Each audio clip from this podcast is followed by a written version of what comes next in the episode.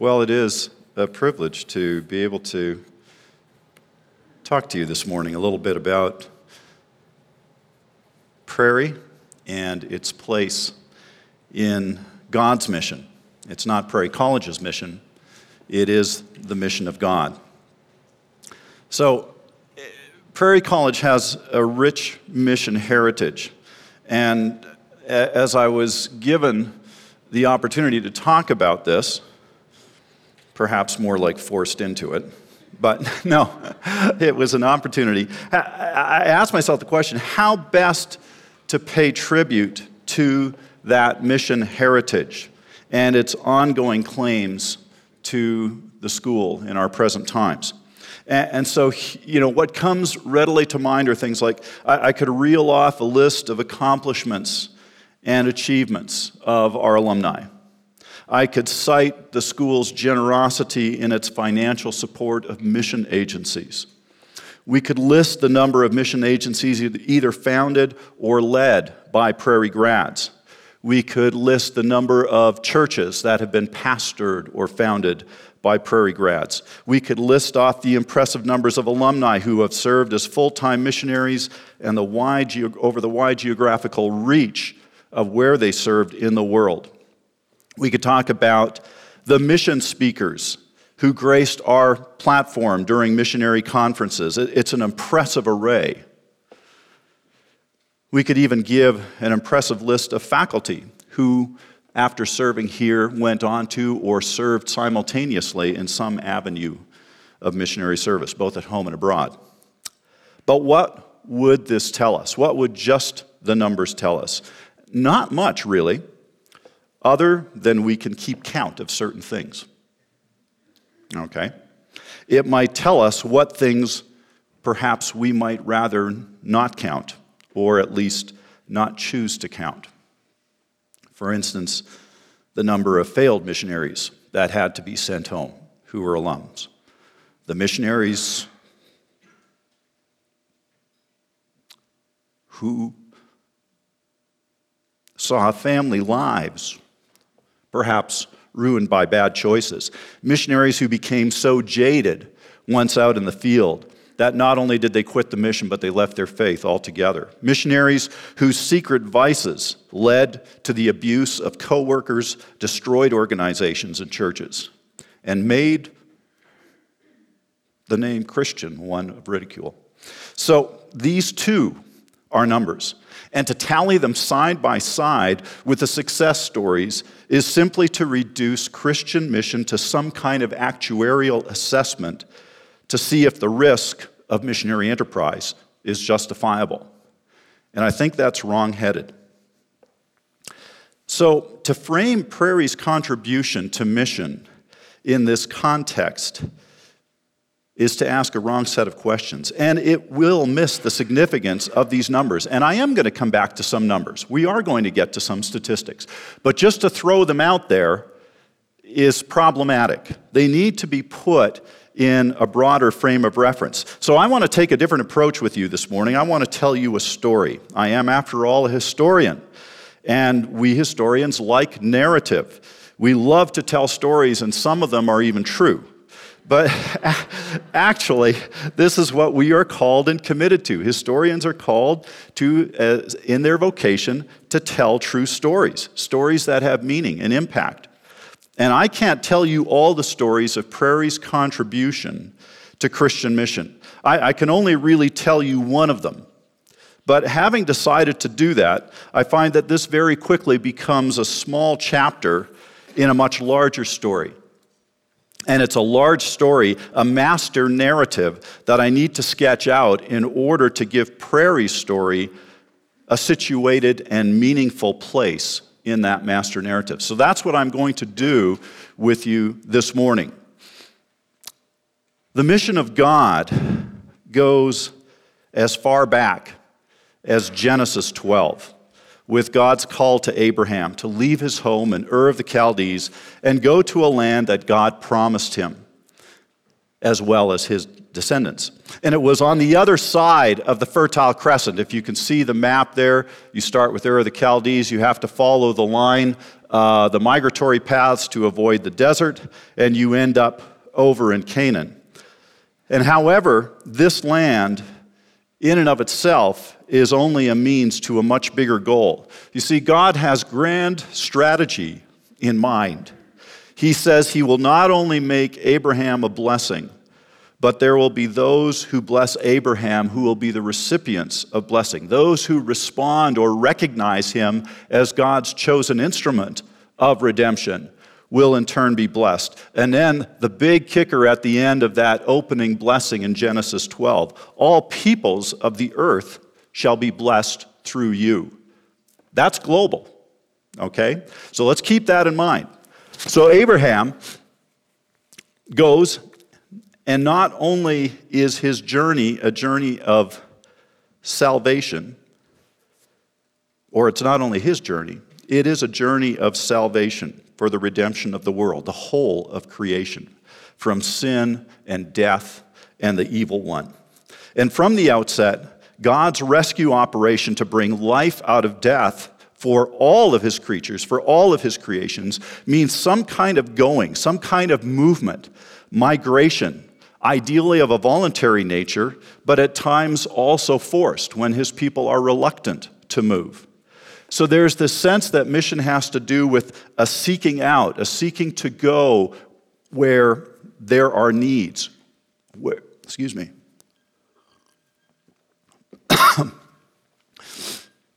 where his name is not known and proclaimed.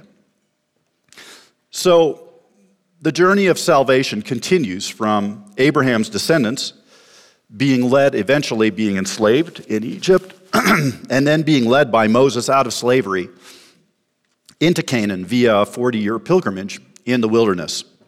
And Israel's entry into an occupation of Canaan finds its earliest success under the leadership of King David. He manages to unite the fractured tribes of Israel under his rule. He invests Israel as his capital city.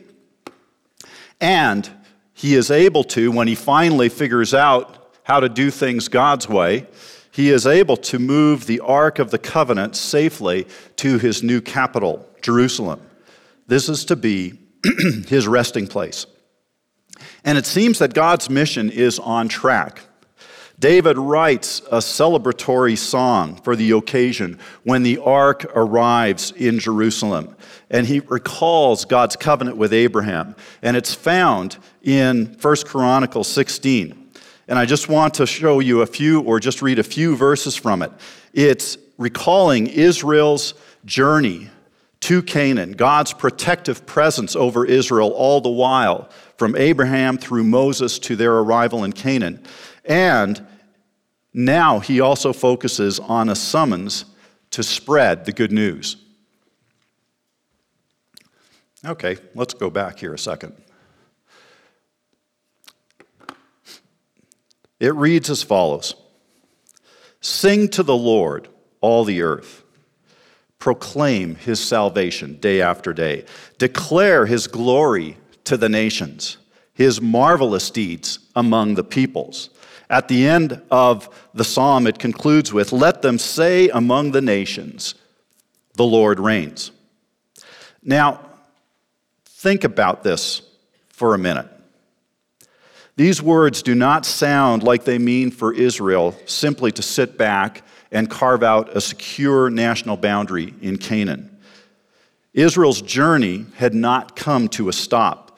Jerusalem and all that it represented, as far as the home of God's presence symbolized by the Ark of the Covenant, was to be a launch pad for global mission. I mean, the proclamation of God's saving grace among the nations, how are you to do this unless you actually went out to the nations? But we know that Israel didn't do that. They were ideally positioned to do that. Canaan and Jerusalem, as I was telling my uh, Gospels and Acts class yesterday, ideally located along the major trade routes of much of the then known world. It was the best strategic point for going out and doing mission. And yet, when they refused to recognize that, when they began to, in a sense, hoard the covenant promises for themselves or fall away from the covenant promises altogether.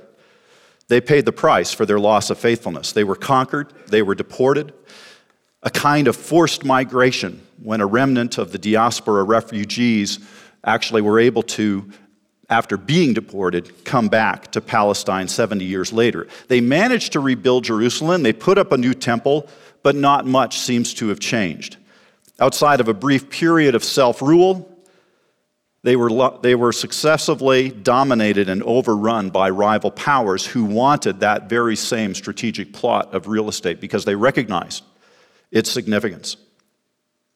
But God seemed to have left the building, or at least abandoned Abraham's descendants.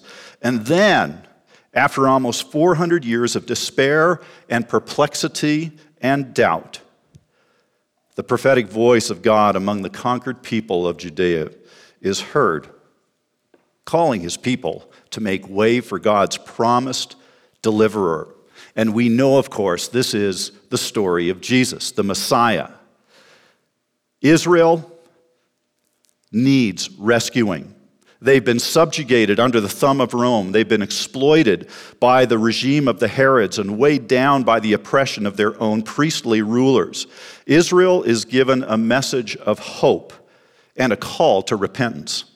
And God is on the move, but not to satisfy the limited aspirations of Israel's leaders, not just to restore their political integrity but to reinvigorate his saving mission by sending his own son to bring life, to conquer not the Romans, but to conquer sin, death, and the devil once for all. And it's done by the most unlikely means. And this is what confounds those among whom Jesus walked and ministered, all but a very small few. Because the method of doing that was not driving the Romans out of town, but actually being executed by them on a cross. And not them. Nobody escapes complicity in the crucifixion. Not the Jews, not the Gentiles. Everyone's complicit. But death is defeated. Sins are cleansed and forgiven. New life is freed from the chains of sin and death in Jesus' own resurrection. And then he invites his small band of followers to proclaim that message, not just to the Jews, but as David sang way back in 1 Chronicles 16, to proclaim it to the nation, to the nations. But what an unlikely group of followers he commissions for the task. Not that they can do it on their own, they are a motley bunch, but empowered and transformed by God's presence in them, by the power of the Holy Spirit accomplished through the resurrection, they are now going to carry the life of Jesus in them to out beyond, first, of course, Jerusalem, Judea, but to the other, uttermost parts of the earth, however reluctant and slow they are to understand that. And so another journey begins. Moving outside Jerusalem to all points of the compass, Jesus' followers begin to proclaim the good news of life in Jesus' name. But just as had been the case for Abraham to Jesus, the journey is fraught with danger and crisis. These are not easy times in which to live. This was no walk in the park. Satan may have lost the war, but he was still capable of practicing a scorched earth policy. If he couldn't be victorious, he was going to drag as many with him down to defeat as he could. And so the first generations of Christians began their, mi- excuse me, began their migration of taking the good news to the nations. And here I want to introduce you to a couple of historians one you know quite well. That is the historian St. Luke, whose books, Luke, the Gospels, uh, the Gospel and the book of Acts, appear in our New Testament. One who is less familiar is the Roman historian Tacitus. And we find them offering two interesting perspectives on the first century when the gospel was just in its infancy in terms of being proclaimed. The first generation of Christians began their migration in various in very troubled times. And let me read you a quotation from Tacitus's histories. He lived, uh, st- sort of straddled the first, second century, and he wrote uh, a historical memoir looking back on much of the first century of the rule of the Caesars up to about 100 AD. Here's what he says about that time The history of which I'm entering is that of a period of rich in disasters, terrible with battles, torn by civil struggles, horrible even in peace. Four emperors fell by the sword. There were three civil wars, more foreign wars, often at the same time. There was success in the east, misfortune in the west. Moreover, Italy was distressed by disasters unknown before or returning after the lapse of ages. Cities on the rich, fertile shores of Campania were swallowed up and overwhelmed. Rome was devastated by conflagrations, that means great fires, in which her most ancient shrines were consumed and the very capital fired by citizens' hands. Sacred rites were defiled. There were more adulteries in high places. The sea was filled with exiles, its cliffs made foul by the bodies of the dead. In Rome, there was more awful cruelty. This is the center of the world. This is the source of power. This is the jewel of civilization. He goes on. Besides the manifold misfortunes that befell mankind, there were prodigies in the sky and on the earth, warnings given by thunderbolts, and prophecies of the future, both joyful and gloomy, uncertain and clear. For never was it more fully proved by awful disasters of the Roman people or by indubitable signs that the gods care not for our safety, but for our punishment. Not exactly a happy, secure time. And yet, this is the world in which Jesus' followers begin to carry out his mission. Now, we turn to Luke. Luke gives us an account of the early mission of the church in the book of Acts. And it seems that any intentional missionary travel is, at least through the first part of the book, is the work of individuals such as Philip or Peter, encountering people in their own personal wanderings whom they share with whom they share the good news of Jesus However, by the end of chapter 11, we see something new taking place. We see a new development. And it begins not in Jerusalem, but in Antioch. And in this city, Paul and Barnabas have been teaching Christians. I just want to read you part of that account.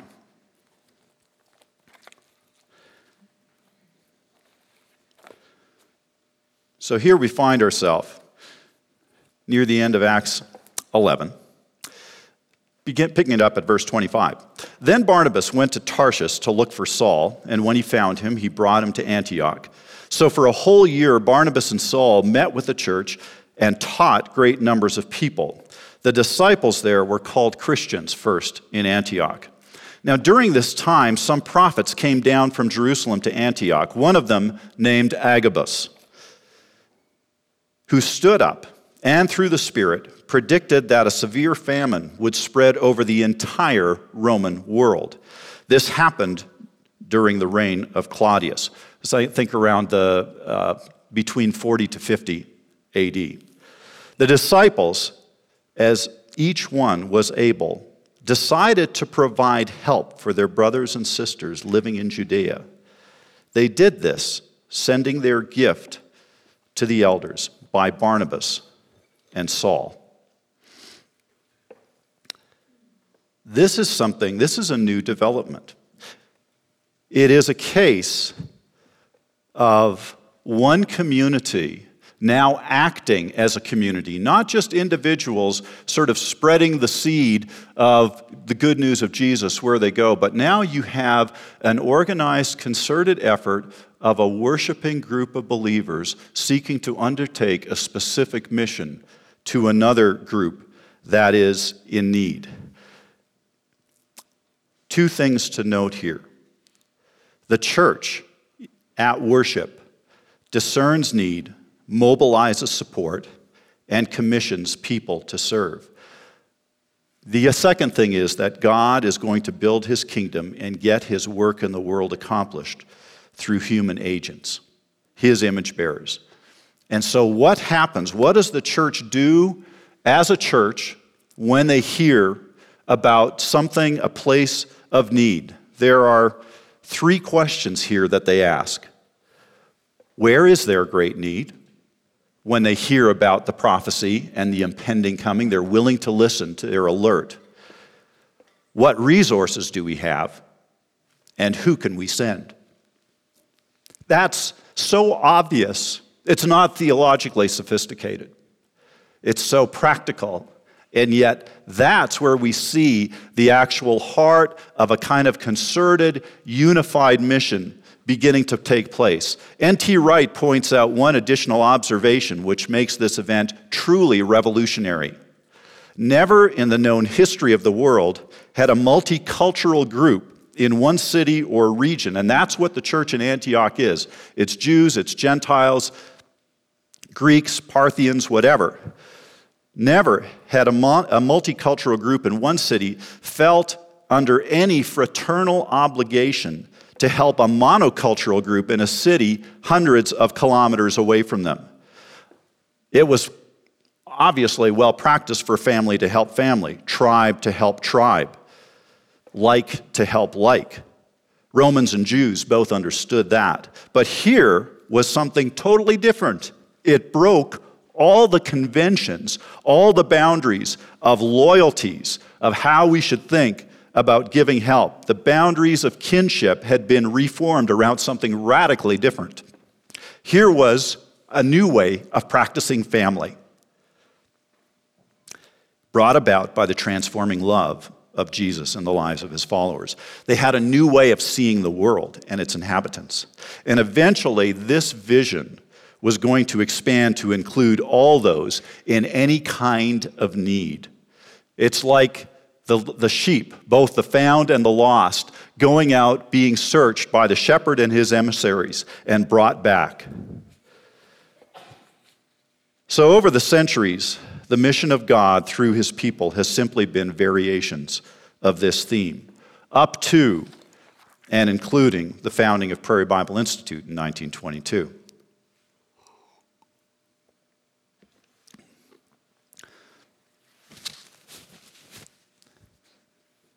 When Fergus Kirk and L.E. Maxwell began the school back in 1922, they were, motivated, they were motivated by these same concerns, these same questions.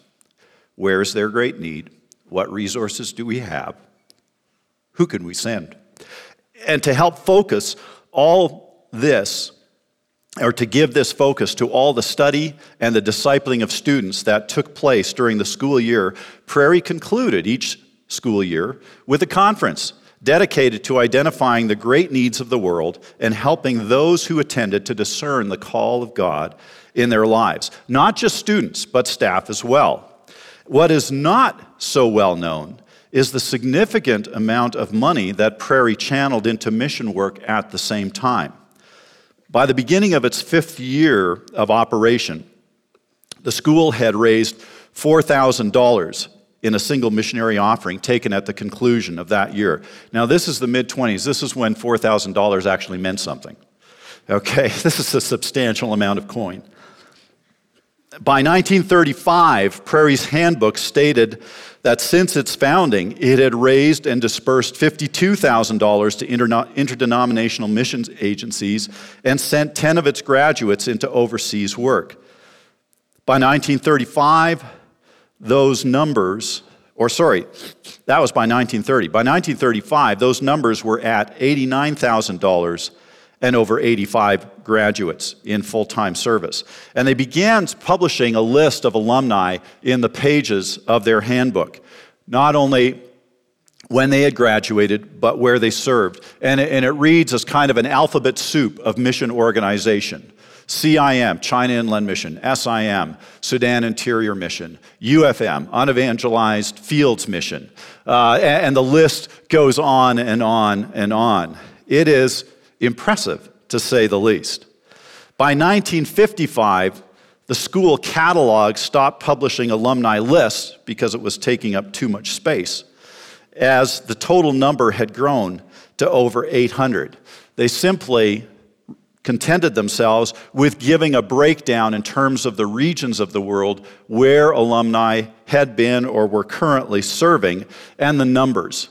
And so what you end up with is a, uh, some, somewhere in the neighborhood of over 80, 80 countries being served. And this list did not include other graduates who entered pastoral work or marketplace ministries either at home or abroad. If we were to map it out, here's an interesting rendition, and this doesn't even cover China.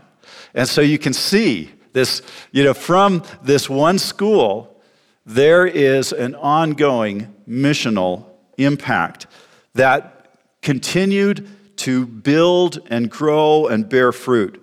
By 1976, that is after roughly 50 years of the school's mission, they could claim that 3,000 of their grads had entered full time service, both at home and abroad, and that they had channeled in excess of $4.5 million into mission funds. So that's the numbers.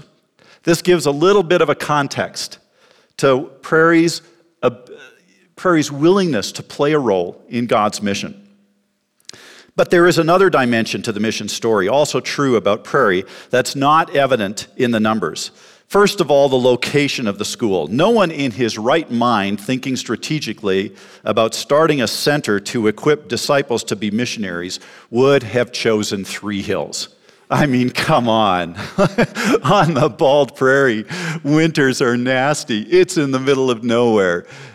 Well, at least it's close to the middle of nowhere. At least it was at the time. It just makes no sense. Further, very few strategic planners would have seen many of the student body as prime sort of missionary material. Who comes to Prairie Bible College? At least who did come in those early years? Well, there were lots of farm boys and girls Many of them only had a rudimentary education, say up to grade nine. Many were second generation kids of immigrant families who had newly come to Canada and the US and still found themselves on the margins of mainstream society in North America. And you see, that's, that's where the story of Prairie now becomes or starts to intersect with my story. And those of you who were in the History of Prairie rendition uh, during orientation, you'll be familiar with this already. Prairie had a great ministry of music and outreach and radio, and students and staff served in various capacities. There's the radio choir on the left, and if you look back row, uh, just on the right hand side of the microphone, there's a young woman there by the name of Kay Rempel, the a gospel quartet that joined staff at Prairie, formed by three brothers named Jantz, beginning on the left, center, and then moving center right. That's Adolf, Hilder, and Leo, and one non Jantz named Corny Enns. Um, found themselves doing kind of gospel ministry, and eventually Corny and Kay met and married and had four kids, of which I'm the youngest. And that's so cool. Okay? They met at Prairie. My dad was a farm boy of Mennonite Brethren background. His parents had come out of the USSR when he was just a few years old, when Stalin was starting his purges in the late 1920s. They settled on a Saskatchewan farm. He only finished grade nine. But Prairie would accept such students in the 1940s. So he went. And let me tell you, there's something about a grade 9 education in the 1940s that's actually pretty respectable. He met a beautiful young woman who sang in the school's radio choir. There, my dad, along with the three Jantz brothers, all from another Mennonite family, formed a gospel quartet, ended up joining the staff of Prairie, and traveling as an evangelistic team on behalf of the school. Now, because they knew rudimentary German, in 1953, Youth for Christ asked them to go to post war Germany, still rebuilding from the rubble of the Second World War. There was a series of German churches in the northern German city of Solingen, that was looking for some kind of evangelistic help and outreach. And, and Youth for Christ, who they were sort of this ragtag, on the go entrepreneurial mission of the time, they had somehow connected with L.E. Maxwell, found out that he had a quartet of boys who had were German backgrounds, spoke some form of rudimentary German, said, let's send them. This is, we, we've got to get going. This is the opportunity. So my dad and the three Jantz brothers went to Solingen for three months of meetings. And even with their meager, hackneyed German, crowds flocked to their meetings. They were drawn as much by the music as by the preaching. And the warm reception given them during their three month sojourn there set the stage for their eventual return to Germany by stages. First, uh, Leo and Hilda in 1956, with their pianist Harding Broughton, all graduates of Prairie, and then Adolf and Corny and their families joining them in 1961 to work alongside German churches for the next 25 years. And so we saw an incredible uh, outreach ministry that was warmly received, working alongside churches all over German speaking Europe. Whether it was tent uh, evangelism uh, or working some t- and very occasionally with an evangelist the caliber of Billy Graham, uh, building a recording studio for their mu- music ministry, starting a publication. This was all part of a missionary outreach appropriate to the moment that found a warm reception to a needy people. So, through these evangelistic rallies, through radio work, camp work, short term summer Bible school, summer camp retreats, the Jantz Quartet, which is my heritage, I grew up and was able to see God at work in so many of these different venues. But it wasn't all easy. Living as supported missionaries, or rather often under supported missionaries, God was still clearly at work. And, and, to me, the lives of my parents and others involved in the Jantz Team gospel ministry during these years illustrated or served to show Jesus' Sermon on the Mount in Matthew 5 in action. See, I think the Sermon on the Mount is not about a new ethical construct by which to live, it's missional.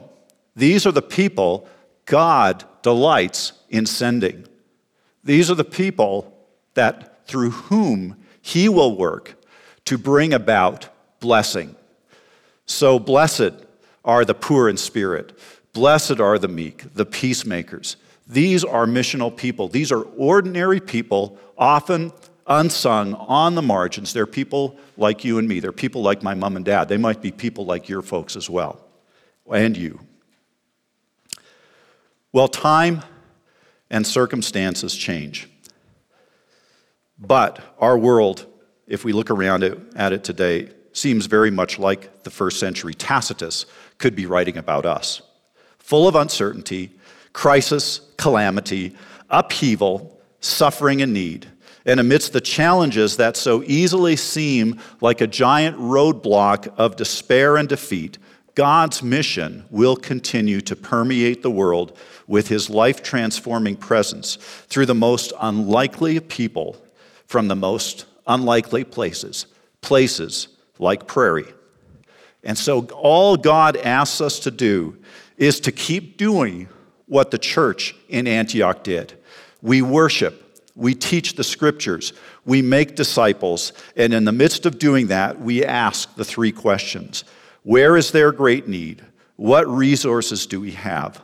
Who will we send? L.E. Maxwell perhaps had his own way of phrasing it here proclamation by every means available, practice in terms of discipleship in the scriptures, and presence, commitment for the long haul. We're going to send people. And so, I, in our day, I wonder if we're getting caught up with distractions. I wonder if we have been once again tempted, perhaps like Israel, to ask the wrong questions about our own territorial integrity, about our own right to control our lives, about our own security and our desire for control, which is at best an illusion. And consequently, we get caught up to listening to the voices that feast on our fears or that reside in the isolated echo chambers of our own making. And so, are we open to seeing what God is calling his people to do these days? Are we open to responding to the needs around us with the opportunities that are presented to us? Are we open to seeing opportunity in the midst of crisis? I pray that we will. This is our time.